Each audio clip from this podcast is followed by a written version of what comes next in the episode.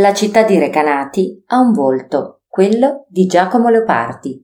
A pochi chilometri dalla riviera del Conero, sui colli dell'infinito, Recanati conserva i luoghi che hanno dato vita e anima ai pensieri del poeta.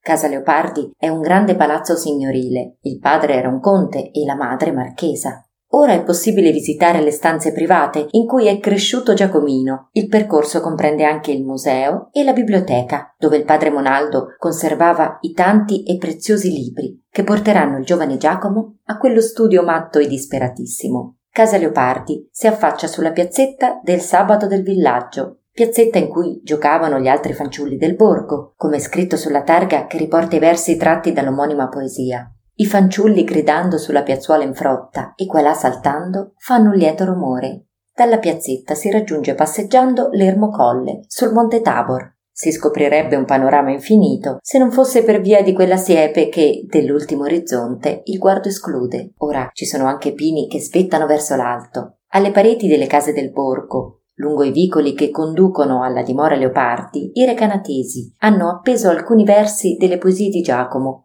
quelle che raccontano la vita del paese di un tempo, di donzellette che venivano dalla campagna sul calar del sole, di vecchierelle sedute sulla scala a filare con le vicine, dello zappatore che rientra alla sua parca mensa fischiettando, del falegname che s'affretta per finire il lavoro nella bottega al chiarore di una lanterna. Sembra quasi di vederle ancora queste creature. Hanno riempito lo sguardo e le orecchie di un uomo affacciato alle finestre con il volto e con l'anima.